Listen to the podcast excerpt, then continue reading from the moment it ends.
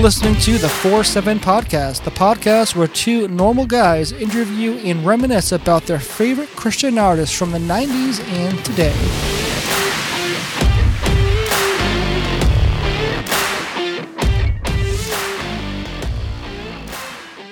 Hey guys, how you doing? This is Mike here with Mr. R.J. Woods. This is a 4-7 podcast. We have a special guest today, Mr. Jer- Jeremy Holderfield and not Holyfield, like the boxer Evander Holyfield, Holderfield. We have the guitarist here over from Seventh Day Slumber. How's it going today, Jeremy? Fantastic, man. Thanks for having me uh, part of this. Listen, we are thrilled. Like I, we already got the gelling going on. I'm not, I'm not talking about the gelling that's in the shoes. I'm talking about the gelling going on. Listen, it's always a good sign when the when the guest likes Bride. I'll tell you right now, if you if you guys don't know who Bride is, you guys, my RJ Wood, RJ over here. But if you don't know, uh, if you don't know who Bride is, you have not lived life. Just say it right now. I'm just gonna say it.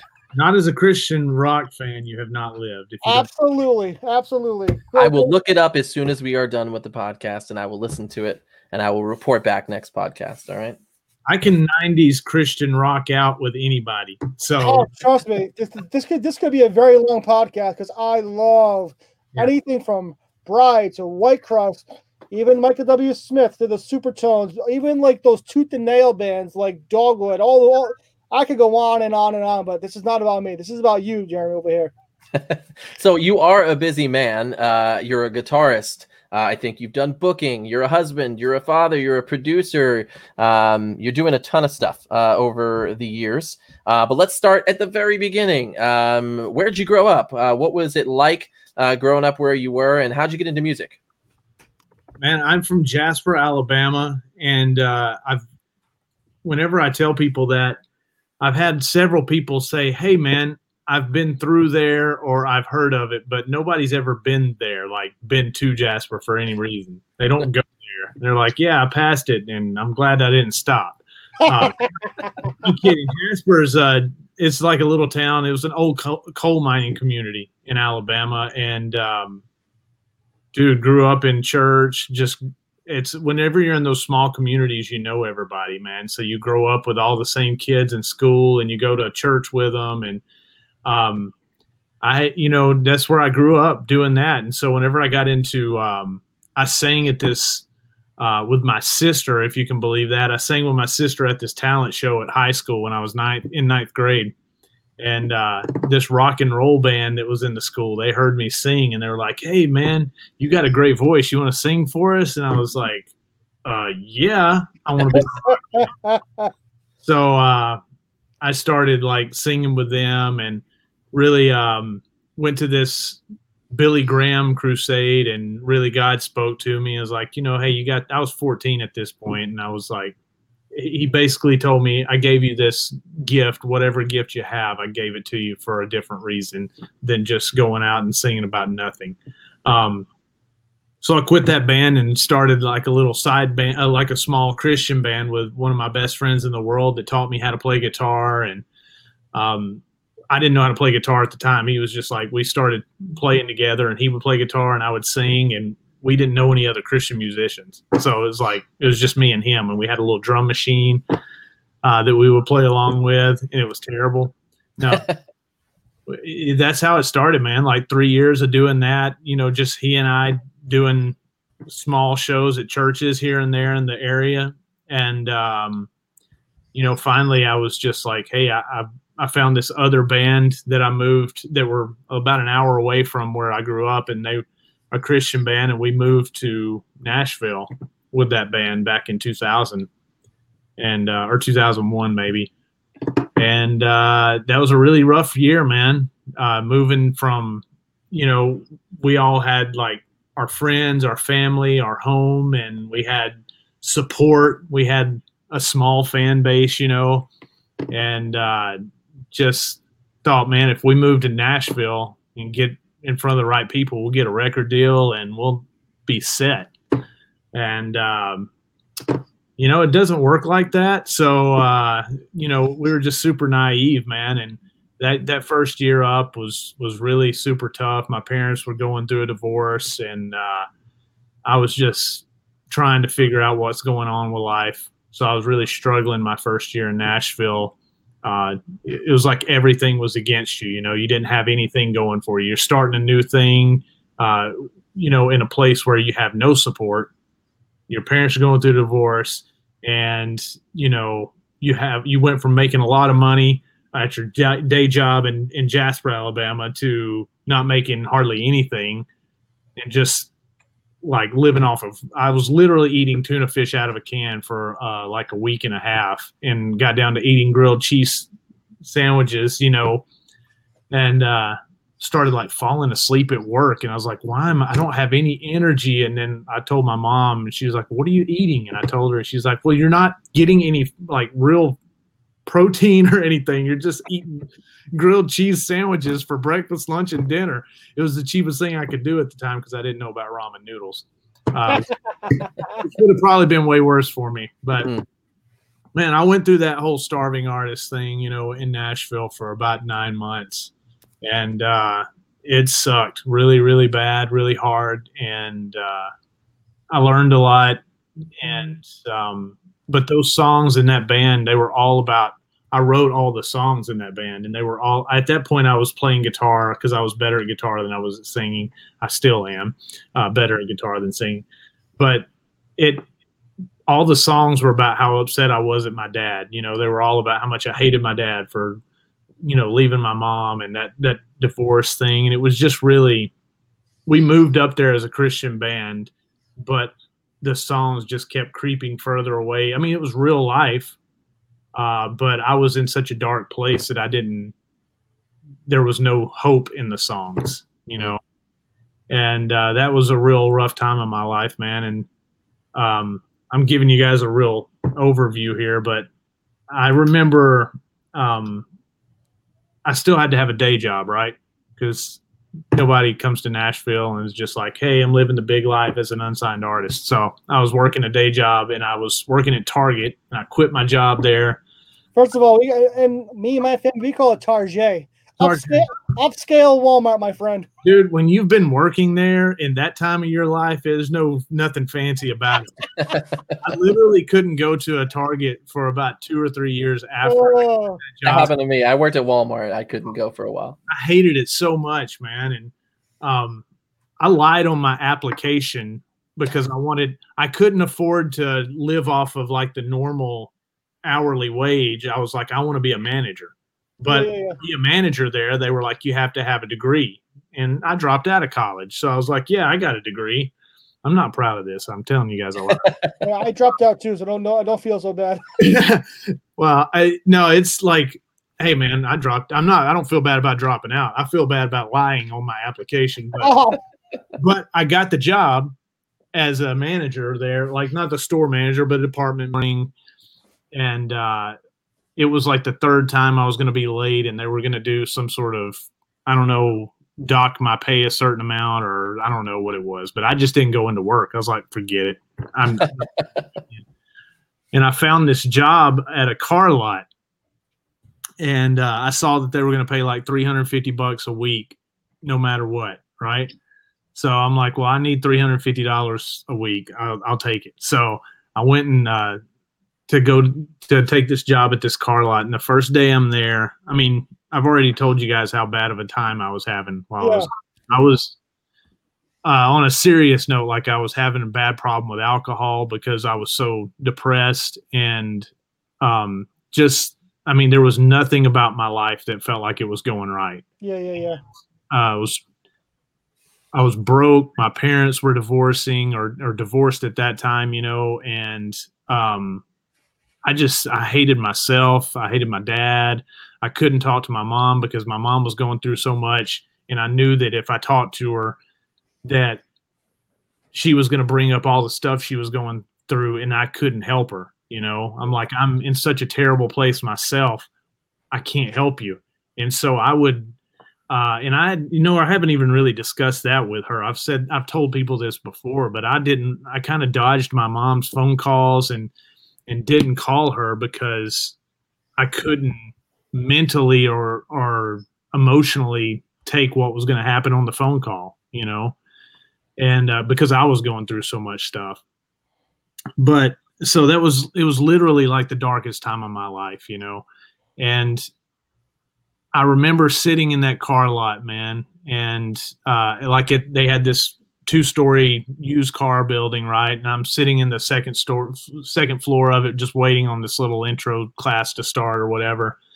And uh, my to add insult to injury, let me back up just a little bit more too. I was engaged when I moved to Nashville, and uh, this chick that I was engaged to cheated on me while I was about after about three or four months of me being there. I found out she's cheating on me.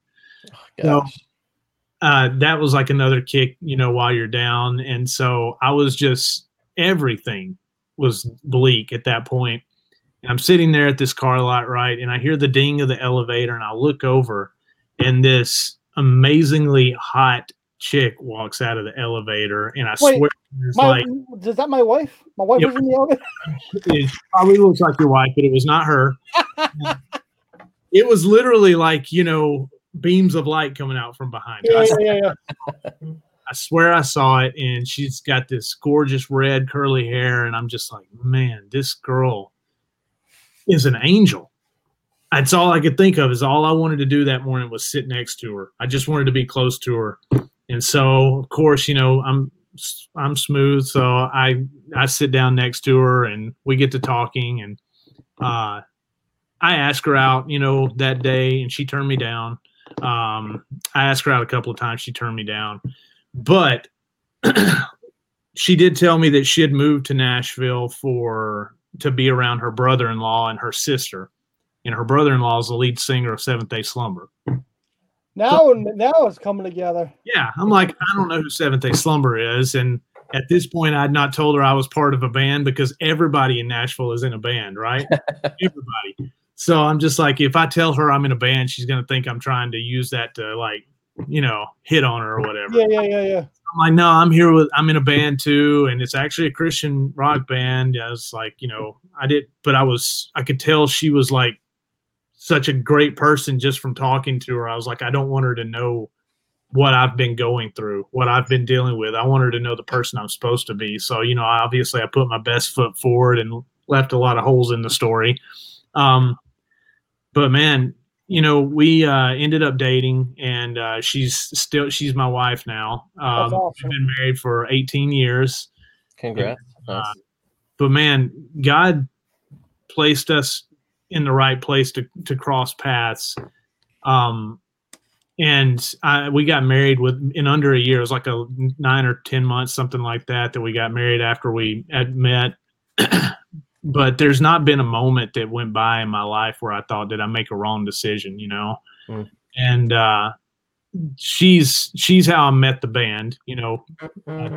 her, uh, but she's really without her, man. I don't know where I would have been. You know, who knows what I would have become of me because of the shape that I was in at that point. And I know, I don't know what God would have done after that, but I, it's, it is uh, 100% God that put us together and 100% God that I'm in, I'm part of Seventh Day Slumber, you know, that I'm part of that story. And, and, you know, after I, they asked me to come out on the, the road and play with them, you know, because they needed a guitar player and I was still in my other band.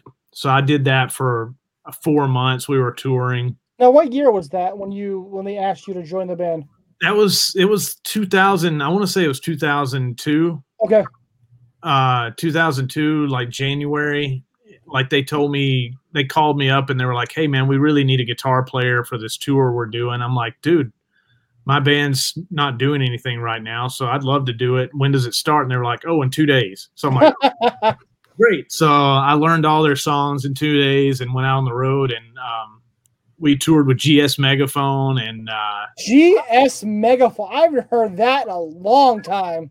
Well uh, sidebar gs megaphone you got to fo- get on facebook and try to follow the guys because yeah. they're, they're, doing another album i think. Are they really? Because yeah. the last one they did was probably 10 years ago? I don't remember when the last one was but i, I know they're all great guys and when i saw that i was like oh that's so that's just cool man. I so, remember his deep his like awesome like kind of like a deep voice he had. I've heard that in a long time Yeah, so there's some excitement there. I'm not Yeah. giving anything away. They said it on their Facebook page. Nice. yeah, I mean that was that was a great tour, man, that we did. And after about four months of that, and seeing like, you know, the the first day that I was on tour with them, you know, we were having a Bible study, and I kind of just broke down, and I was like, guys, this is what all I'm dealing with, and you may not know that I'm dealing with this, but this is what I'm dealing with. And they were all just like, bro, first of all, we could all tell you we're dealing with something, and it's all good. We're gonna pray you through this, man, and so the first four months of that time in the band was really just like a, a healing process for me. And uh, you know I, I had i hated my dad at that point. I, I didn't talk to my dad for two years after he told me he was leaving my mother. Two years i didn't speak to him. Uh, i didn't invite him to my wedding which i'm not proud of but that's just where i was at at the time you know? Mhm. and uh, How did he take that? do what? Oh, how did he take it? I, Yeah. you know, I haven't really uh, ever asked him what he thought, you know, about missing the wedding. I think he knows that, you know, whenever, before I get to that, I'll tell you with him, like, I had so much unforgiveness in my heart for that situation and bitterness that it was literally like, you know, if you guys were bitter towards each other and you were so angry at each other, it doesn't just affect him or you, right? Uh, it's affecting everything in your life. Mhm, It starts yeah. into every part of your life, and that's what it was doing with me. I was like doing so well in all these other things, but this bitterness at my father was like holding me back in all these other areas. But you know, not to even speak of how it was holding me back with my relationship with him. So I started just praying, God, I forgive him. I, I forgive my father. And I didn't mean it. You know, I didn't believe it. I didn't mean it, but I was saying the words because I knew that I had to, I had to just start somewhere. Mhm. And those prayers, I don't know. I don't remember how long it went on like that, but eventually it turned into I forgive him, and it was a real thing. It was like all of a sudden I, I felt like it was an overnight thing where I little I legitimately was like I forgive him, you know, and I think it was maybe just growing on my part and realizing that you know any one of us is capable of making dumb dumb mistakes and and uh I would hope that if I make a really dumb mistake, people in my life would give me a second chance, you know, or a third chance or a fourth chance. Um, but that's that's the way it went down, man. Is I, I finally I invited him to come out to a concert we had in Alabama, and he came out, and I just told him I was like, Dad, this you know, this is all the stuff I've been through over the last two years, and the, all the bad stuff, and I, I laid it on him. I was like, I feel like if you hadn't done what you had done, then I wouldn't have gone through this stuff. And uh, I said, but I forgive you, and I know that I could easily make those same mistakes. And uh, I just I know that it'll never be the same. Our relationship will never be the same, but it can be good again. It can Now, be. going through that with your going through that with your parents, what how what kind of an effect did it have on your marriage? Because obviously you were probably married after that, but so long kind of a short story. I used to be a wedding photographer, and the one thing that I always found was that couples whose parents are divorced usually get divorced Hmm. because that's what they're learned. They learn how to deal with problems the way their parents dealt with problems, and usually they didn't deal with them well because when they got divorced. Now, Yeah. obviously, you're not divorced, but how did seeing your parents' issues growing up ultimately get divorced? Did that have an effect on your marriage? It did. I mean, it definitely affected it at the beginning, and um, all I can say to that is, you know, it affected my wife in a huge way. Hmm. Um, my wife is much probably like your guys' wives if you're both married, but my wife is um, so much better than me, right? Yeah. and she's a rock and uh, i mean she would never tell you that she's a rock but for me she was a rock. She's always been the level-headed one. If i got mad about something or was pissed off about such and such she was she's always been the voice of reason. It'd be like well look you just need to pray about it. And she's always um she always errs on the side of forgiveness first, you know, and so that's just who she is. Like it's Yeah. it's second nature where it's not second nature for me and I want it to be, it is for her. Like she's just automatic and that's why everybody likes her better than me.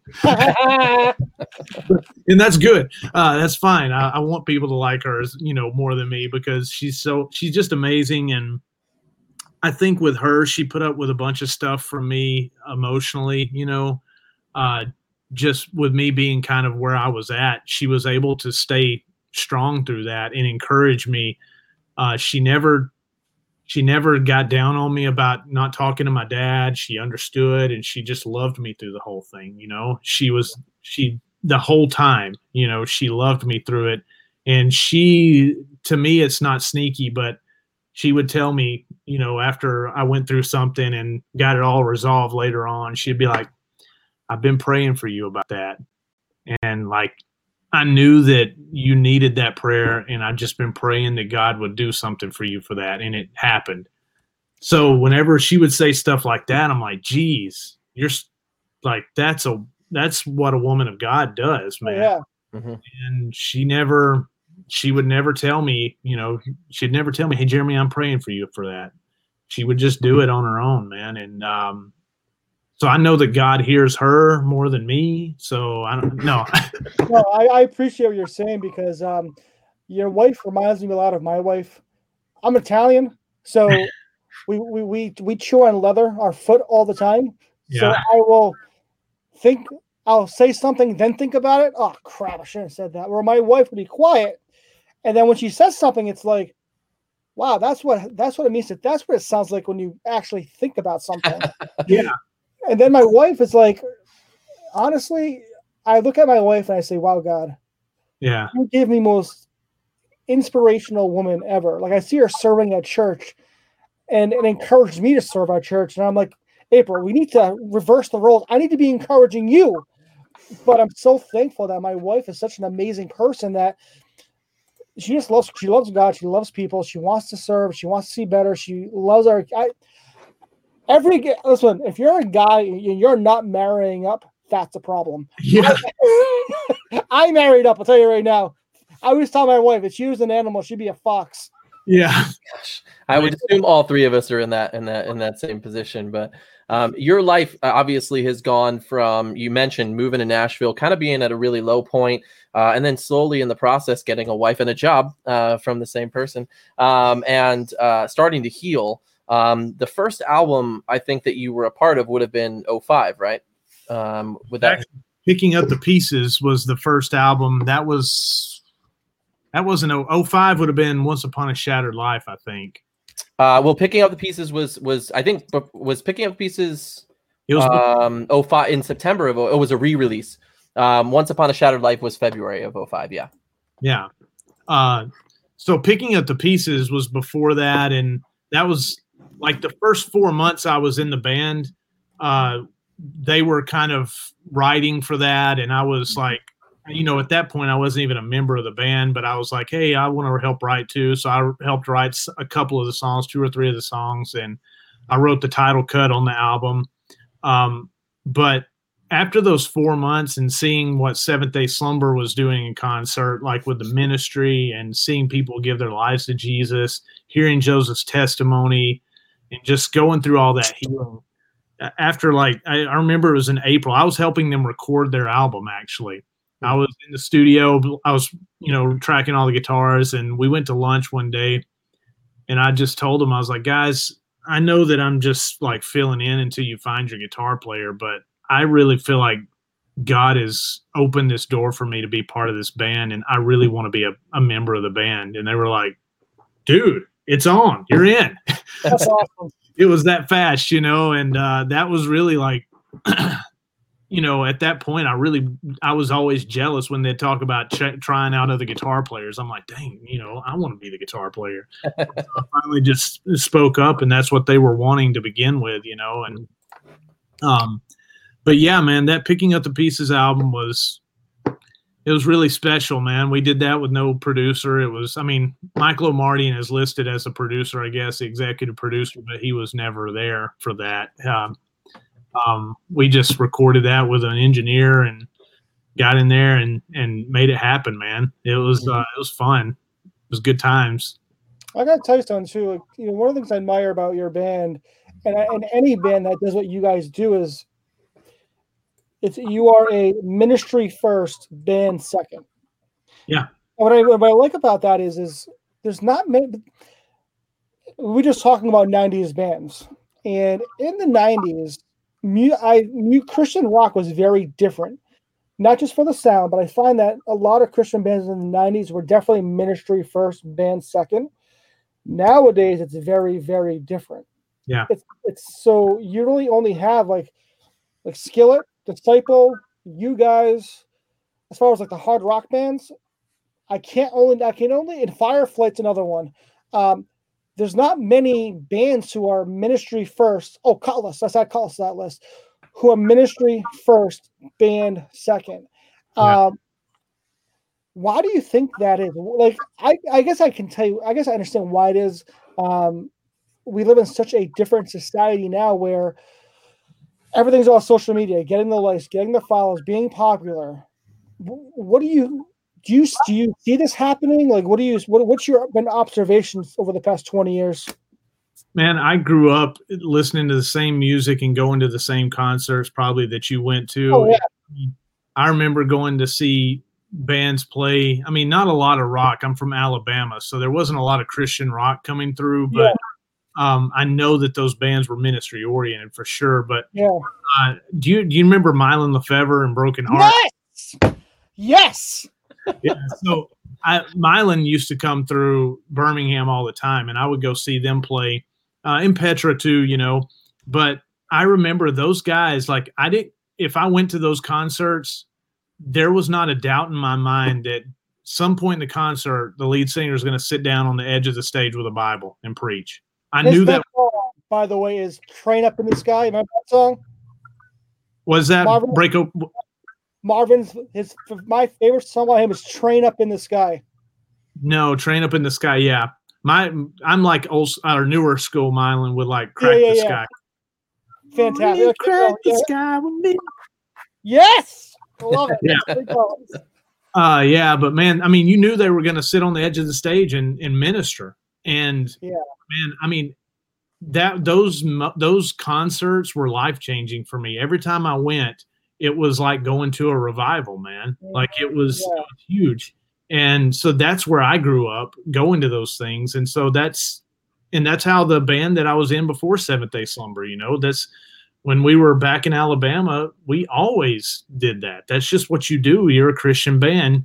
You get up there, play your music, but then you share your heart, you Hmm. know, and your main goal is to see people give their life to Jesus. That's just, we didn't know any different, right? That's the only thing we knew. That was what separated us from the guys that were playing down the street in the bar, right? Yeah. And uh, so I took pride in that. And then when I got into Seventh Day Slumber, you know, he told me, Joseph told me the the very before I went on the road with him, but he was just like, "Look, man, we're ministry." He literally said that same thing. He said, "We're ministry first and music second. Yeah.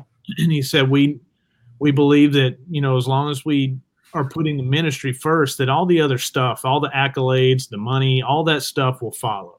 I, I, I love that. Yeah. And he said that to me literally like that was one of the first conversations I had to him about seventh day slumber whenever he knew that I was going to come out on the road. And so that was just it wasn't like a motto, but that's the way we live our life. And Joseph, you know, you know his story um and how powerful it was. Mhm. I mean, he shared that every night. We went on we this is important. This is how much it meant to us, okay? So we went on the Acquire the Fire tours. Have you guys ever heard of Acquire the Fire the fire. Run Yeah, loose, yeah. baby. Run loose. so we did those acquire the fire tours and i'm maybe giving away too much information but the the first year that we went on that tour you know we're still a small band i mean uh, upcoming band. And we didn't just they didn't just say hey guys we're going to pay you to come on this tour. Instead they said instead they said hey guys we want you to be part of this tour.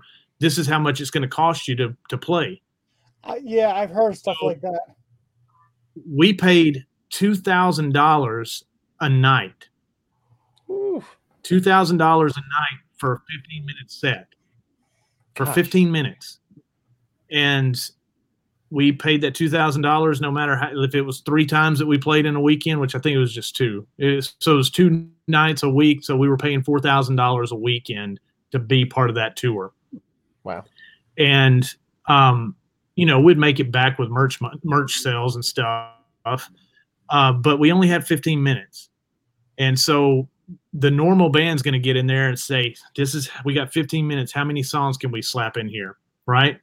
Instead, we would say we're going to get in there and play three songs, and that's going to take up you know 10 minutes of it, and then Joseph's going to speak for the last five minutes or three three to five minutes is what he did, and he shared his testimony in three to five minutes every single night. We we dropped a song so he could do that, and we were like, "This we could."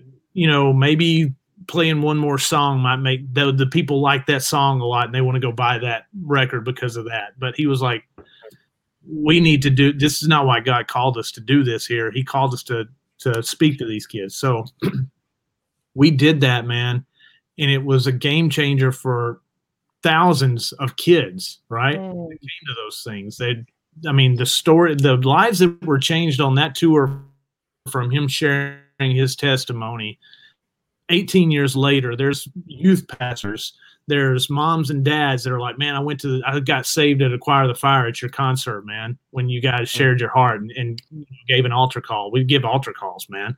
Uh, I mean, there'd be thousands of kids coming to the front.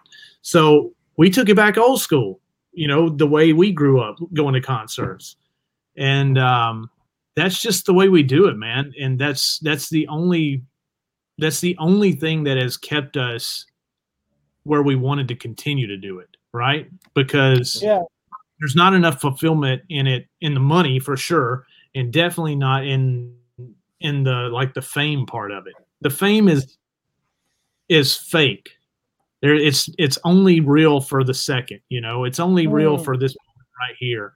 Um, if you don't put out the next big album, you're not famous anymore. You're the guy that that played. Oh yeah, these guys were big back in those days. You're not famous, man. What is that? Yeah. But who cares? So What's what changed? So what, what changed? changed? Like, yeah, because what happened? Like, I know it's a. I don't want to get too political here, but the past eight to ten years, this country has changed. I, I really think Christianity has changed. The American Christianity is not true Christianity at all. Um, I, to be honest you, I have I have friends on Facebook who are pro-abortion, and I'm like, how can you be pro-abortion to be a Christian? Like the American Christianity has really overtaken, and I honestly, I really feel like it has really come into parts of the Christian music community. I think that, I mean, that's a that's a deep question that I can only speculate on. You know, uh, I'll tell you what I felt from the beginning until where it is now of my career. Um, I think the more popular that Christian rock got, I don't think it, I think it was a slow thing that turned these Christian rock bands. And I don't think it was uh, like one day this Christian rock band was like, well, I don't want to talk about Jesus because that's not cool. You know, mm-hmm. I don't really think that's what happened. What happened was radio changed. Okay, mm. radio was our way to when there was radio stations playing Christian rock, we had an outlet and we had a place any like we used to play in Oklahoma, you know, once a month it seemed like. You know, we were in Oklahoma all the time because they had a huge Christian rock station there that was killing it, right? Mm-hmm. As soon as that Christian rock station went away, or they switched uh, to you know contemporary, we started seeing our shows go way down. And then all of a sudden it's like, oh, we played in Oklahoma once this year, you know, uh, and it was a terrible, nobody showed up. Uh, so it, whenever radio started getting rid of Christian rock and basically saying, hey, the, the moms, the soccer moms that are donating to our radio station don't listen to Christian rock. They listen to, you know, casting crowns and and not that there's nothing wrong with casting crowns. Of course, yeah, I agree. To the ace adult contemporary music only, they don't want to hear Christian rock on there. We're going to replace your program with more casting crowns.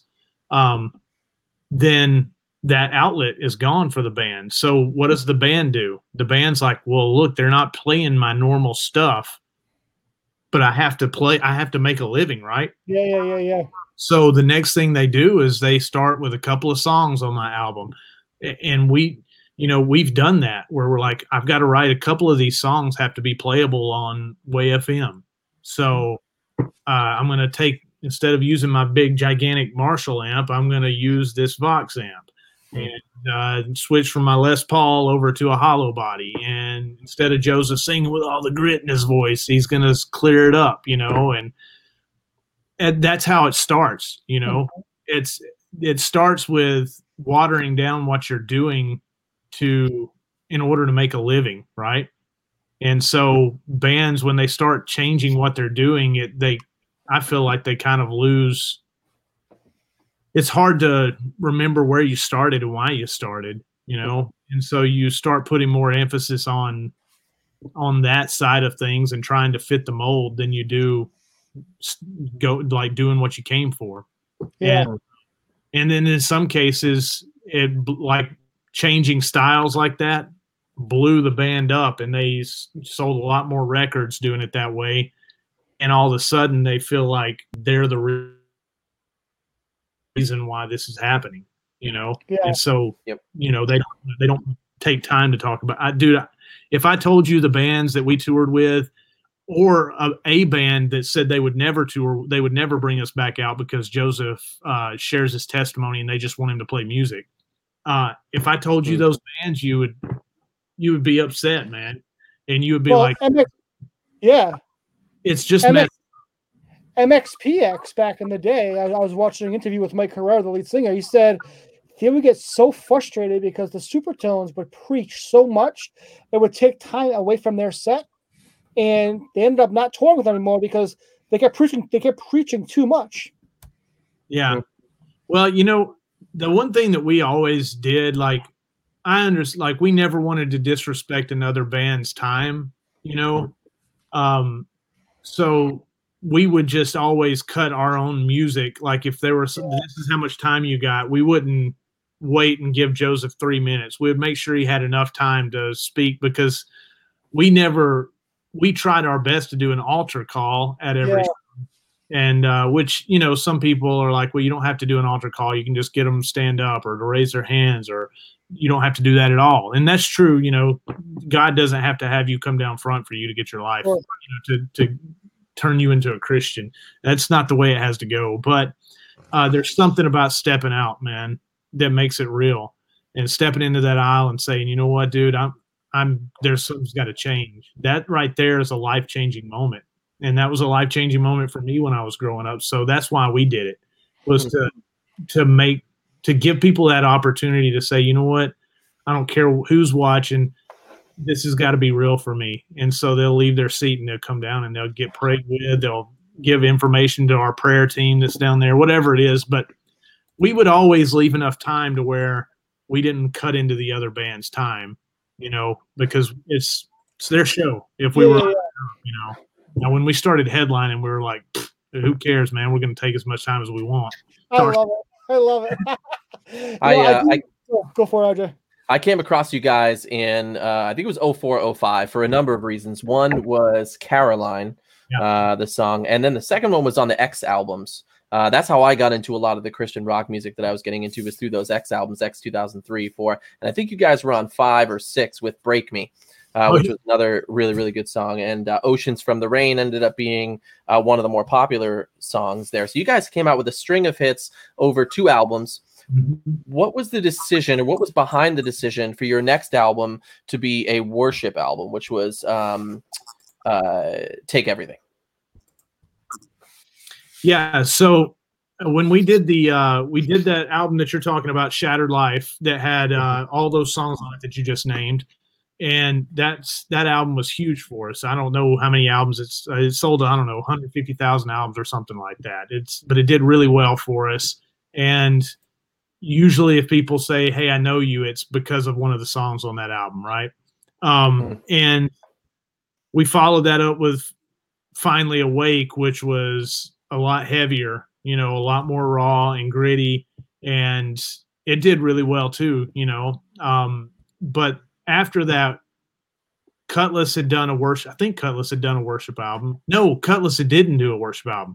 Kutless, uh, uh, Tooth asked them to do it, and I don't know if I should be sharing this, but it did, and this may not be the this may not even be the truth, but this is what we were told is that Kutless turned them down and said, "No, we don't want to do a, a worship album yet." And so the the record label was like, "Hey, we we need a somebody to do a worship album," and we were like, "Dude." We loved playing worship. We would do it after the altar calls while people were in the altar. We would always play some sort of worship and so we loved it, you know. And sometimes we'd even do worship sets on Sunday mornings at church. So it's part of what we do already. Uh, but I was like, bro, what if we don't do it like worship? Like, let's do it our style. I'll write riffs. I'll write, you know, I'll build this thing out to where it's kick butt, man. And um, that's just what we did. Joseph let me pick the songs. He was like, hey, man, just find the songs that you feel like would be good for this. So I picked out all these songs and uh, and you know one of them was I was like one night we were driving the bus or he Joseph was driving the bus and I was like hey man this is one of these songs I want you to hear this is a song I had never heard it before but it was Inside Out by Hillsong mm-hmm. and I'd been listening to it over and over you know the the live version of it And I just loved it so much and uh, he was like, "Bro, this song is great. Let's do it."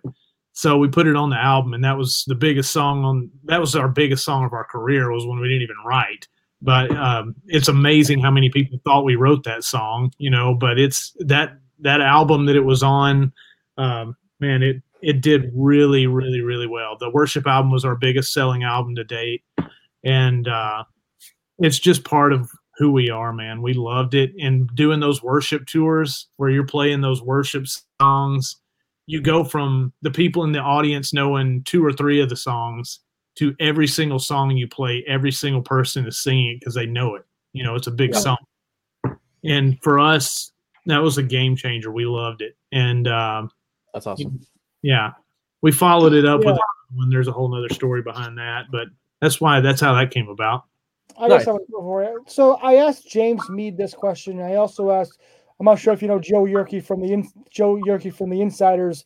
The old, um, he was the uh, an old school ska band from the '90s. But uh, I remember the Insyderz. I just don't know him. I never met. Yeah, him. super nice guy. But the, the one thing you guys all have in common is some of your biggest records were worship albums. Yeah. Mm-hmm. But you guys actually never started off as a worship band. Yeah my question to you is this, and before I ask the question, I was talking to James Mead. I'm not sure if you remember this, RJ, but um, James Mead's the, the guitarist of Kutless, and um, I said to him, I'm like, "Is it hard for you? Because he's he's a he's a hard rock guy. He's a metal guy at heart, hard rock guy." I said, "Is it hard for you to not write hard rock metal songs?" And just write worship songs. And he said to me, he's like, you know, I have to get out of myself, drop the pride, and understand what my purpose is. So my question to you is are you do you want to be known as the worship seventh day slumber or do you want to be known as the hard rock slumber what do you want your legacy to be as seventh day slumber um i don't want this to cheapen your make you feel like your your question's been cheapened uh, or anything, but I don't want to be known for either one of those things.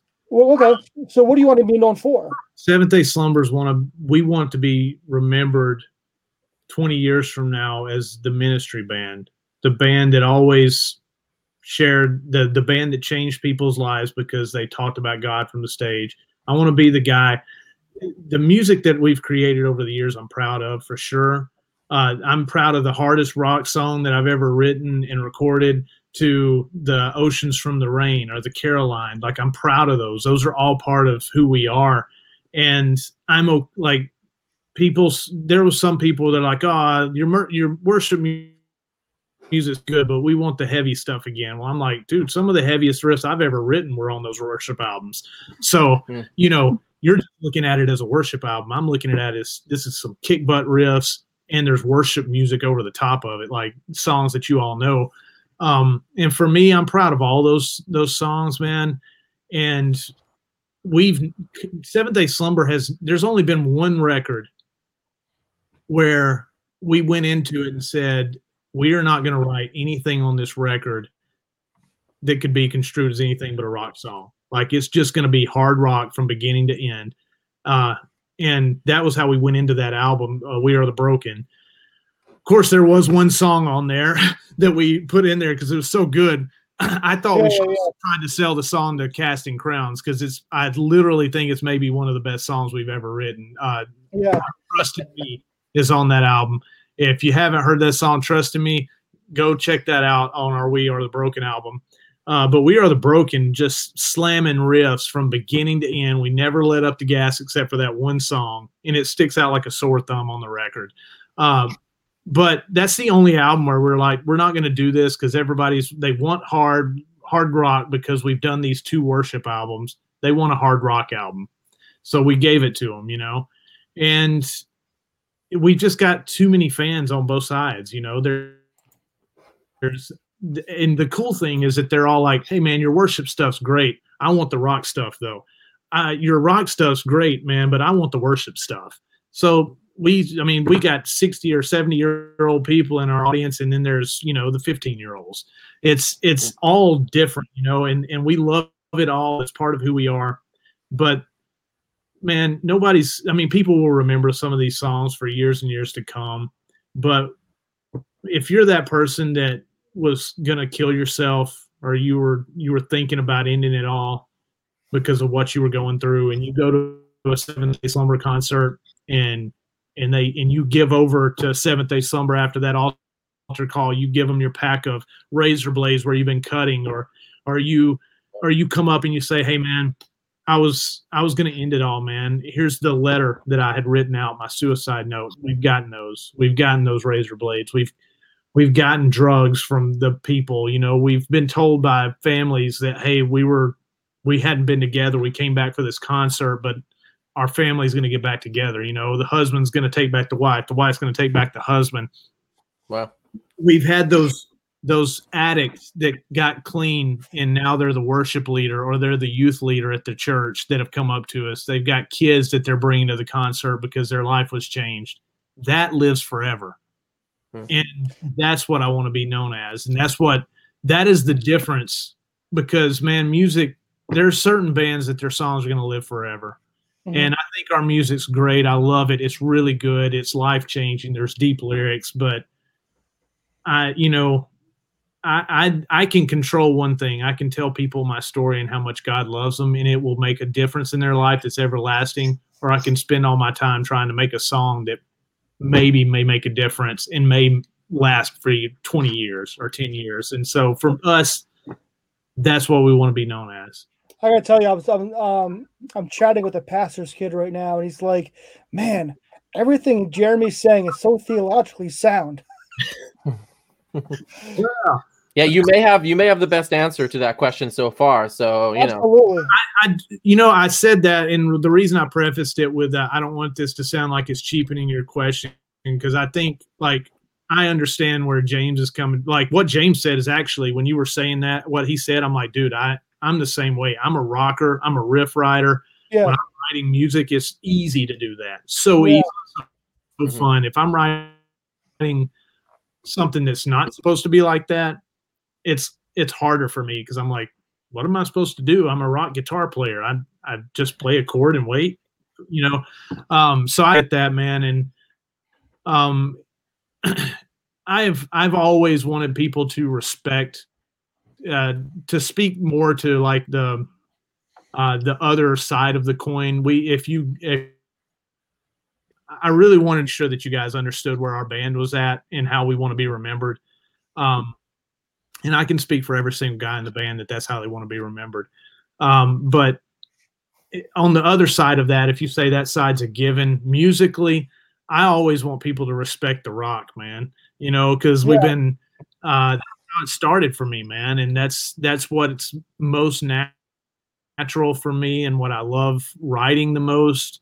Um, I really do all the other stuff. I love it, and it's I enjoy the different elements of you know the hollow body guitars and the Vox. Like I love those tones, those rich chords. But if you put two guitars and two different amps in front of me. I'm going to pick the Les Paul and a Marshall amp so I can freaking just lay down the boogie, bro. You know, I'm not going to go pick up the Vox amp and the hollow body guitar and start playing pretty chords. Mm-hmm. I'm a rocker. So I want people to love that side of it and appreciate that side of it. And, and that's what, you know, and really Seventh Day Slumber's always been known as a, a rock band. We've, to our detriment on the worship side and the contemporary side, whenever we've not been played on those radio stations, a lot of the times it was because, well, you guys are a rock band. So I assume that's kind of how we're already known and how we'll always be known. The, the reason I love your answer is simply this ministry. It always comes back to ministry for you guys. And I really appreciate that. And I will say this, and the reason I love everything you're saying is because I get so, I'm not going to lie, I get frustrated when I see Christianity today be so watered down, and yeah. so even with the bands, it's almost like we had a someone on the other day, and just, literally just before we went live, the person said, "I'm not a Christian anymore." Oh wow! I was like, how I remember saying, "Well, where do we go from here?" But we ended up having a conversation. Started rewriting your notes. yeah, but there's so many Christian artists today. Now I'm not talking about artists that are in K-Love. I'm talking like Christian rock artists who they're just either watered down or they're not really actively trying to be the ministers out there. They're just trying to be a positive band and they might mention Jesus once in a while. Like. I'm like I can talk about Jesus all day. I, I love talking about Jesus, all the stuff he's done in my life. You know, my mom died this past um, June 28th. Three months later, my dad found out he had stage three cancer. 2020 has been a wreck. You know, not to get too political, but I'm sure we're going to because it is part of the conversation. But even from a political standpoint, it's been a, it's been a wonderful year. But you know something? Uh, the thing I want to say is is that I believe God controls everything. You know what I mean? We we serve we, we serve a wonderful, awesome God, and it saddens me when I see people, especially in the Christian music industry, they're just a band who happens to be Christian, but you would never know unless you actually said, "Are you Christian?" Yeah.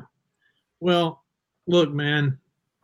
There's there's one thing that can speak for itself, and I'm uh, this next statement here is not meant to puff us uh, Seventh Day Slumber up or anybody up. Yeah, really, just a. I want you to think. Okay, um, let's take Skillet out of the equation because even though a, a Skillet is a Christian rock band, they're not even on the same level as us anymore. They're like us normal Christian rock bands are just we're on a different they're on a different level than us. They're on a different plateau playing yeah, yeah, yeah. different playground now. Uh, other than Skillet being gone, there's two bands that have never stopped that are, you know, that are still currently playing that's been around since the beginning of 2000 or even before and the two bands that you would consider headlining bands that they're the only two bands that are out playing all the time are Seventh Day Slumber and Disciple. Yes. Mm-hmm. There's only two. Name one other Christian rock band that's touring all that that's what they do. Yeah. There's not. There's not. We, we actually just had Josiah and Joey on maybe two, three weeks ago. Yeah. yeah right before the holidays, right? And I want you to also take into consideration now that I've pointed that out, and that's not a, I'm not putting any other bands down because they're out there doing their thing, they're working, but and and I will die on this hill. The difference between those bands and uh, Disciple and Seventh Day Slumber and everybody else, there's a huge, huge, huge difference, and it's not necessarily music. Okay, Seventh Day Slumber, Disciple both write awesome music. Disciple writes the best music. Um, but there's other really great bands out there that write cool music. The difference is in the message and where what they're trying to do.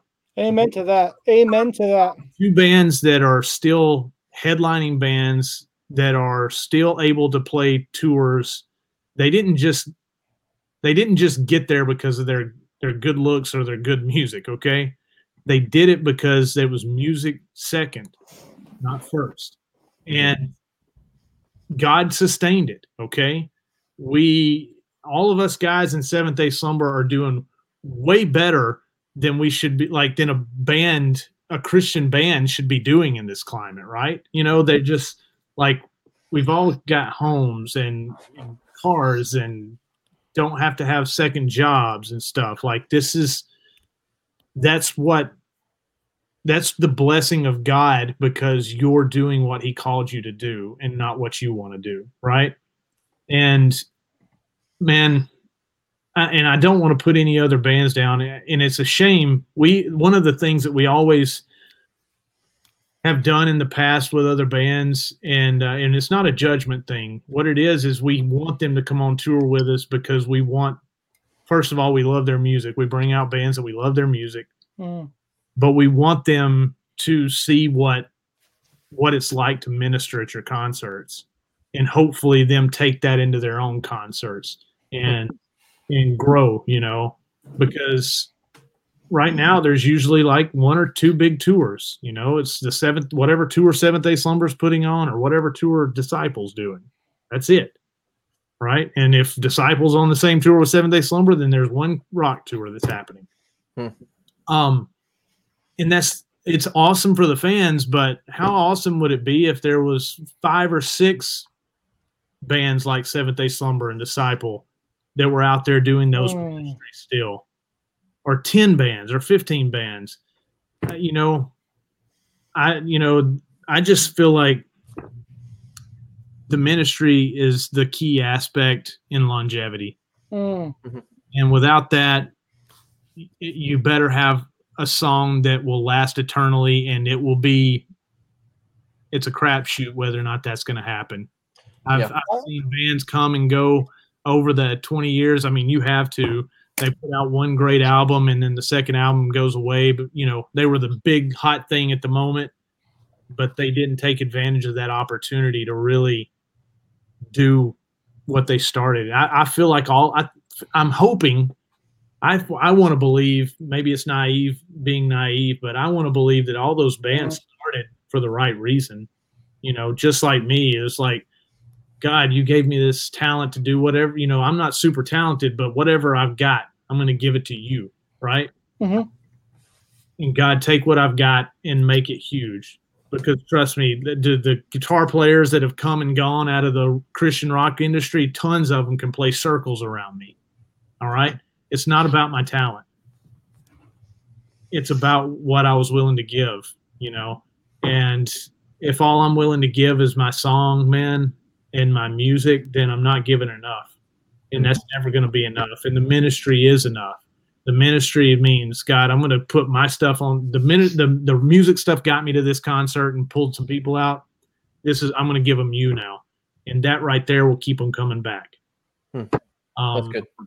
So that's, you know, that's my story, man. I'm sticking to it. I'm and I'm sorry if there's anybody in another Christian band that is not, uh, you know, doing that kind of ministry, you can call me and text me. I probably got your number and you can be mad at me, but that's just the way it is. So uh, you mentioned it before. There, we've spoken to a, a number of bands um, that have really put God first in their music, and they're going on 15, 20 years of music, and that's not.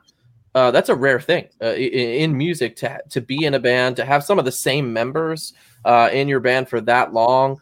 Um, and, and, obviously your band is is one of them. You've been in the band now for what 16, 17 years or so. Um, it's it's years now, man. It's been a long time, and um, you know we're coming up on on this kind of crazy year in in 2020 where a lot of bands um, haven't been able to tour and such. Um, you know, what's this year been like for you? Um, and I know we're skipping over a ton of stuff for the sake of time here. You've come out with many great albums after that, but where are we now? Uh, what, what, are you What are you doing this year? Um, how, how has this year been for you? And I know Mike um, has some questions about this year's too. Um, well, it's important for me, uh, for you guys to know that 2018, I don't know if you guys even know this, but I don't even tour with the band anymore. Right? Yeah, we, we, yeah. we're aware. Yeah. So like, so we were going to ask a little bit about that decision. I read your statement, um, and it's available, I think, on your um, Instagram or Twitter. Um, yeah. How did you come to that decision? Um, uh, to stop uh, the touring part. You're still part of the band, I, I, would assume, and you're still part of the music. But but what was that? What was that decision like for you?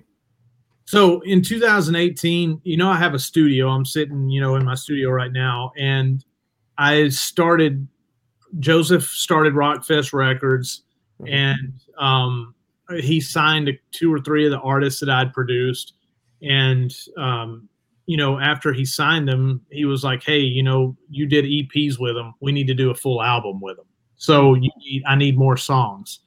So 2018 started with you know conversation of me and Joseph at his house, and I said, "Bro, um, I'm swamped at the studio, and there is no way I'm going to finish these albums for you this year if I'm doing the City Rock Fest tour." Hmm. And I was like, I don't know what to do. And I said, the only thing I can think of is having somebody fill in for me for some of the dates. And uh, he was like, You think? And I was like, I don't know what else to do, man. I got to finish these albums. And I'm the only person that can do that. You know, any monkey with a guitar can play my parts on stage. Um, so, not to call the, guys that are playing now monkeys because they're way better guitar players than me. They're so much better than me. But um, I was like, you know, I, I need to do this. So I stayed off the road, which was I went out and did a, the first couple of shows with them on that City Rock Fest tour to make sure the guy that was filling in was ready, you know. And uh, you know, I, I flew home and finished up one of the first albums that I was working on for the record label, and then uh, this, you know, after that I had to not do the Summer Rock Fest tour because I was still working on the Monks the Giants record mm-hmm. and uh, and then I had uh, I did the tour in the fall with them, the small town worship tour, and uh, my wife was pregnant with our third child, and after being home, I mean, I toured for 18 years, right? And so after being home for that whole year and knowing that I've got a third child on the way, my wife, she's always toured with me, right? She uh, after about three years of being on the road with Seventh Day Slumber, she came out on the road and she started selling merchandise for us. And um, so we've been together this whole time, right? But then after 10 years of marriage, we decided we're to start having kids. So these kids are now they're growing up in the tour bus. And I've got two of them and they're both homeschooling on the tour bus or trying to, you know, and it's it's kind of distracting in the tour bus, right? You get at parts at the venue, people are coming in and out because it's that's what you have to do, you know. You're coming in and out, changing, you're doing stuff. It's your house when you're on the road. That that's your home is the tour bus. So um, it was tough for my wife to drag the kids around the country and try to get them, you know, homeschooled on the bus and then it was also they they were old enough to start having friends when they were home from you know tour their friends across the street the friends from other people we knew that they would be lonely kind of like hey you know i, I want to see so and so and uh, you know at the end of that year the baby was due in, in december. After that tour the tour was amazing such a great tour.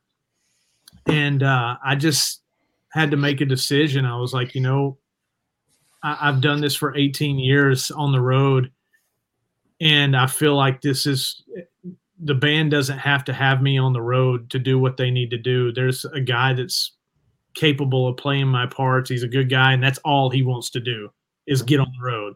He's 23 years old or something like that. It, that's all he wants to do.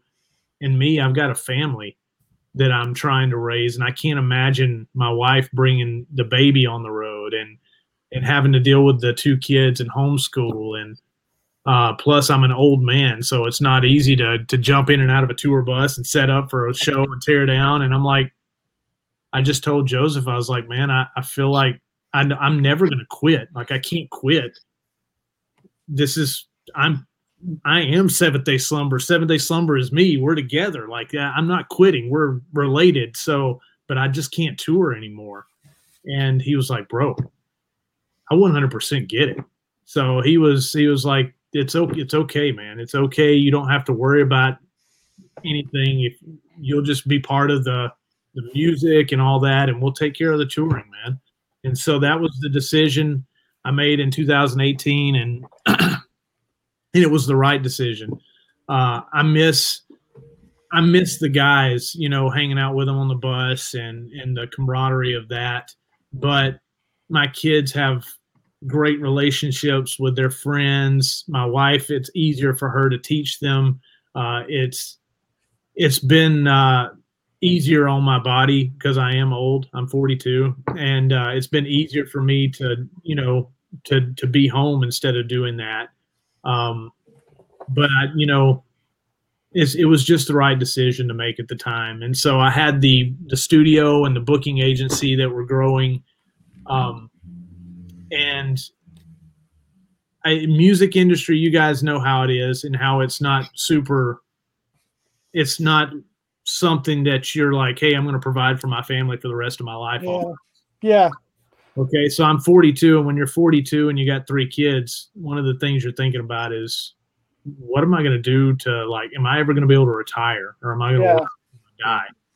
And uh, not that retirement is the end all be all, but I just want to provide for my family, you know. And uh, God has been faithful to us and provided way more than what I ever deserve, right? So, uh, but I've also, like, for the last 10 years, had this booking agency. Since 2010, I had it, and to book Seventh Day Slumber, and then it kind of slowly built into other artists. And then the studios, I really just started the studio literally just for Seventh Day Slumber because I wanted to record our music. Hmm. And it turned into recording and producing other artists. And uh, so those two things are what I really thought. Well, I'm just going to do these two things now, the the booking agency, and so I did that hardcore in 2018 and or 2019, uh, and a lot of 2018 since I was home. I was having to make up for lost income from being on the road, but that's what I did, man. And then 2019 was it was a great year. I grew a lot, um, and was just trying to put all the pieces in in line to grow the agency bigger but it was still like so much stress. I mean having a booking agency is stressful. Having a christian booking agency is even more stressful. Mm. having a christian rock agency is the the most stressful because you went from you know this many people will book shows to this many people to like this many people right and uh, so I'm like, man, this is my livelihood. This is how I'm making a living now, and uh, it was it was just stressful because I I know what it's like being on the road without concerts. You know, if you book a a 30 day tour and you're only playing 17 of those days, those other days you're not making any money. You're spending money. Hmm. And it, and which was Seventh Day Slumber was never a huge deal. We were going to be okay in our tour bus parked in a Walmart parking lot or something. But I was thinking about those other bands. What about the opening artist on those tours that were living out of a van, you know? And uh, like I would I'd lose sleep. I would lose sleep over that stuff. Like thinking about them and thinking about their families and there's just so much stress, bro. I, I, that's why I'm bald. Um, but so that that was really tough, man. And somewhere along the line in 2018, I got a job offer uh, from a, an insurance company. And uh, believe it or not, I didn't tell you guys this this part of the story, but I got my license in Alabama um, before I moved to Nashville. Really? Yeah, I was going to quit music, right? Because I was in the band that I moved to Nashville with. But we before we decided to move to Nashville, I was like, man, this is never going to go anywhere. I'm just playing these regional shows for 50 kids, and I'm not making any money. I need to get a real job and so I got that that job, and uh, man, within like two weeks, it was probably within two weeks. I remember God speaking to me and was like, "I'm not done with you yet on this music thing. You got to you got to put your butt in gear." And so that's when I decided if well if I'm going to do this, I'm going all in. And I just that's when I moved to Nashville, and. Uh, but so in my father like growing up that's all my dad did you know, was that's he's been an insurance agent my entire life, right? And so I know how people love him and look at him for being the guy that helps them out. And he's just that guy in the community everybody loves, right? Well, you've been pretty successful. I was looking at your Instagram. You were top top producer for like uh, September and November. Yeah, and December. I just got that yesterday. That's awesome. Congratulations. That's awesome. Yeah, but it's you know, I had whenever they gave me that job offer, I was like, man, this is such a great opportunity for me to grow a business that and the way they treated it is your own business. You can do whatever you want. If you don't sell, then you don't eat, you know. Um, but it, to me, I looked at it. I was like, this is a great opportunity doing something that will help people. And, but I'm just, I didn't know about it. I was like, this is all I've ever known is music. You know, that's, that's all I've ever done since I was two, since I was 14 was I'm going to be a music guy. I'm going to be in a band tour. And then when it's over, I'm like, is that all I, you know, am I going to be anybody anymore? So I wasn't, I wasn't ready to just like jump into that job. They offered it to me in 2018. I was like, well, I'm trying to build this booking agency because I want to keep my foot in the door here and I want to be part of this. That's all I know. And so I prayed about it. Me and my wife prayed about it for two years.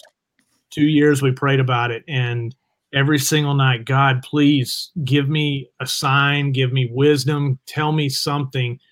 What am I supposed to do? Am I supposed to invest my time in this booking agency or am I supposed to just do this insurance thing? Which one is it supposed to be, God?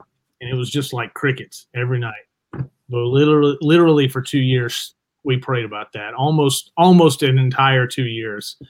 Um, and I would talk to pastors about it and ask them their opinion. And they were just, it came down to they were just like, look, your heart's right in this. Both opportunities are good. They both come with their own things. One of them, you're not in the, you're not going to be really, you're not going to be in the music industry anymore.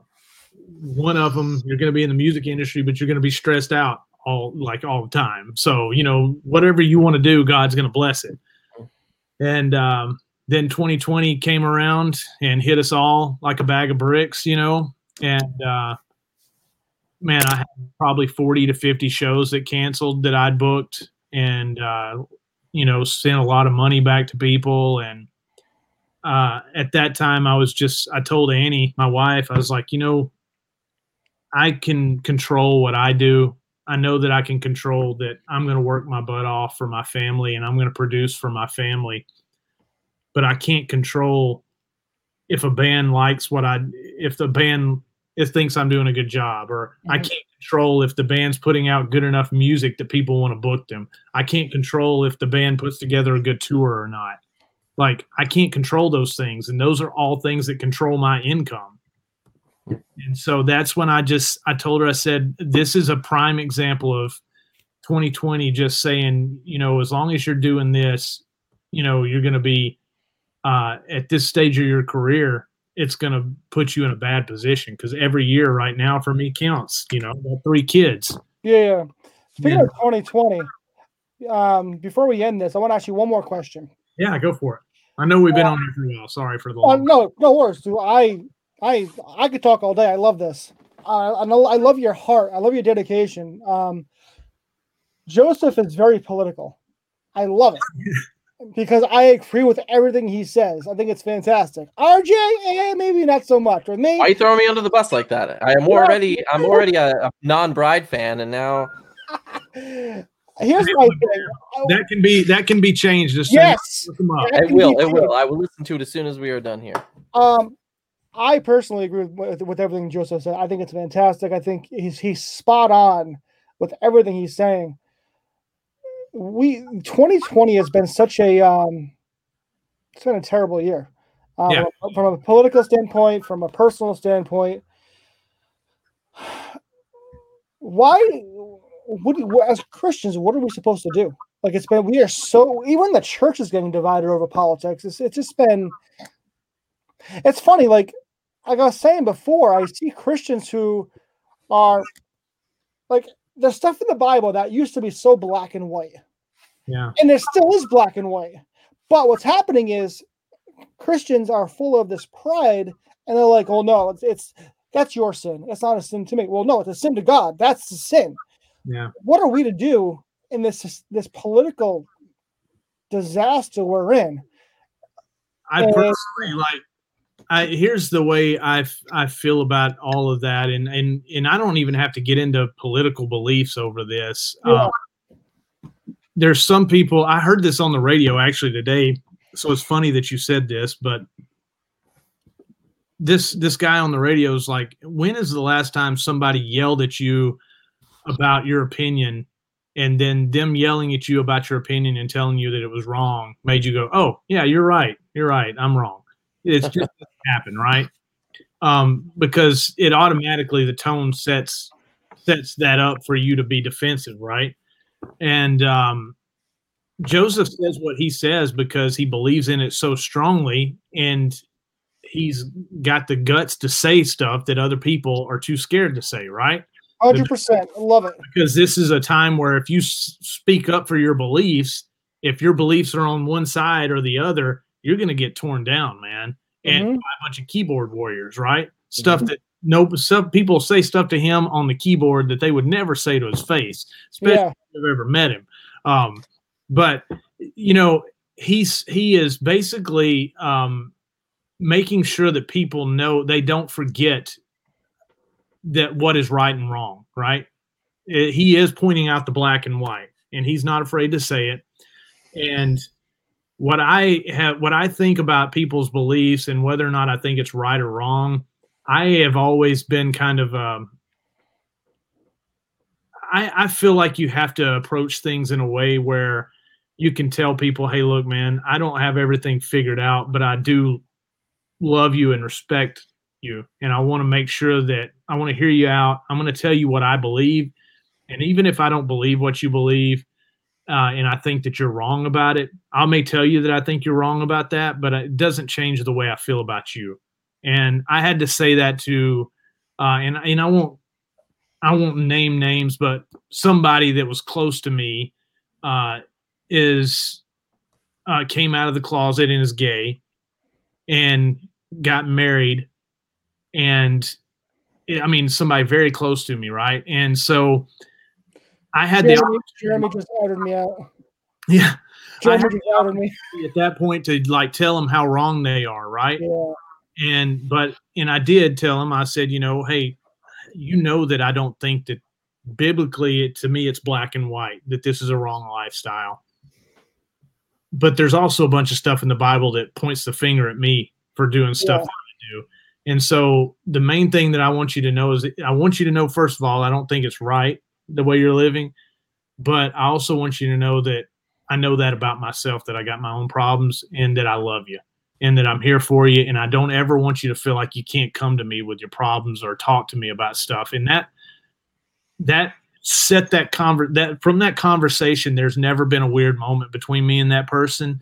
And I pray for them, and I hope that uh, that one day that they'll change that part of them, you know, or they'll they'll come out of that and and not be living in that sin.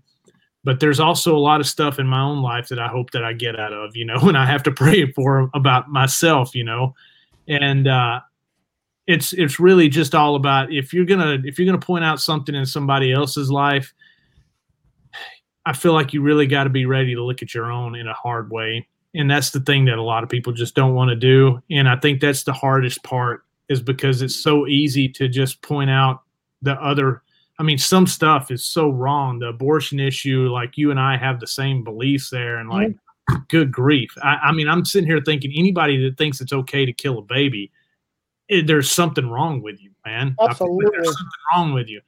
Um, it doesn't mean I don't love you and, and I don't want to talk to you about it, but I feel like there, there's something wrong with you. Like that's not okay, man.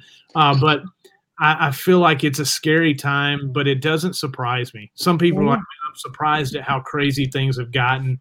And I'm just like, what is it in the Bible that makes you think think that things are going to keep just getting better and better and better and never get worse? yeah, My Bible ends the same way that yours does, you know, with the world going to hell in a handbasket, like that's yeah, old school saying. But like this is just what happens and this is what's going to happen in our world and I think it's important for that's why I'm I'm proud of Joseph for saying, "Hey, look, don't don't settle for saying, "Oh, you can be like you are. It's okay. It's okay that you believe that." No, it's not okay that you believe that, but I love you and I'm not going to disrespect you. But it's wrong, and here's why. You know, and if you don't believe that, then that's fine. I'm not going to yell at you about it, but I need to let you know that this is how I feel and what I believe. And um, man, I think it's important to just let. There's so many people now that are trying to walk in the in the middle. You can't. It's impossible to walk in the middle and be a Christian. Like, not, not to cut you off, but I get so passionate about this because one of my closest, closest friends is a is a atheist, No. and yeah, Not me. Not me.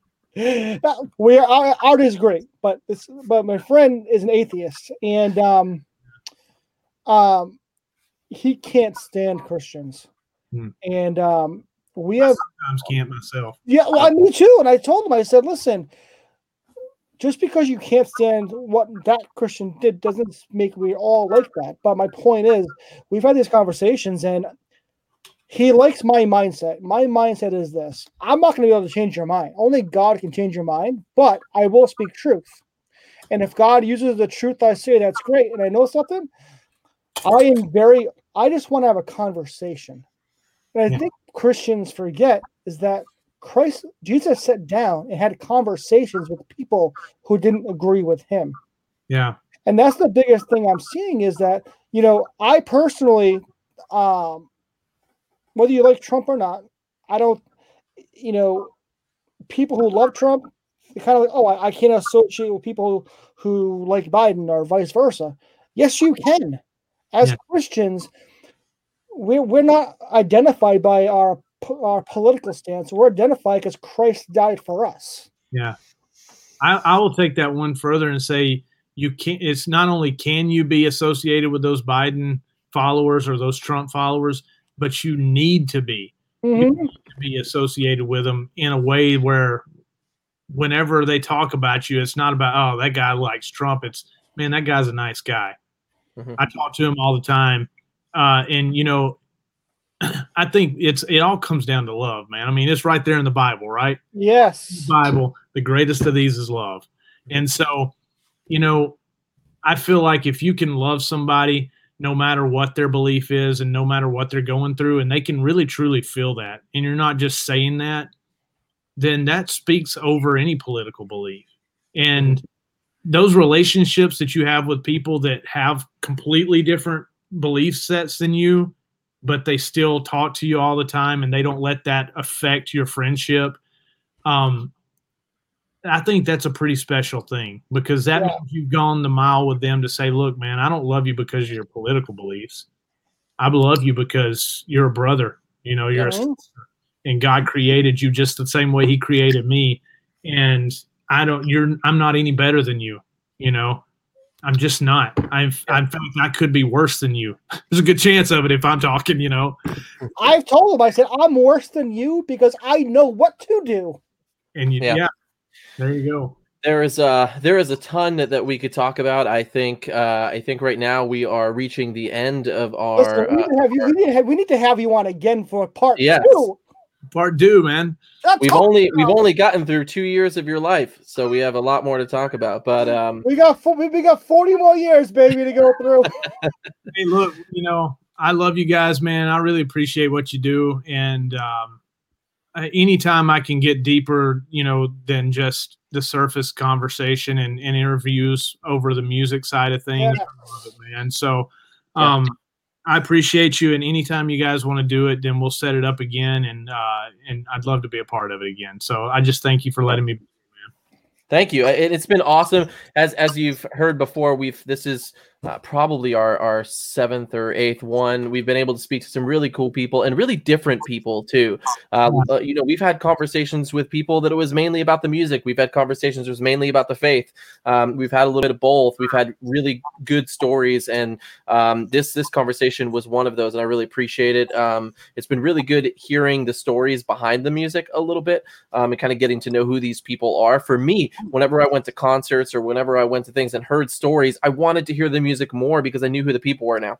So, uh, like you have been doing for the last 16, 17, 18 years, um, is telling your story on the road. I think that's, like you said, is what's going to make the fans um, and and hear the word uh, more than the music ever will, even though the music is great. So.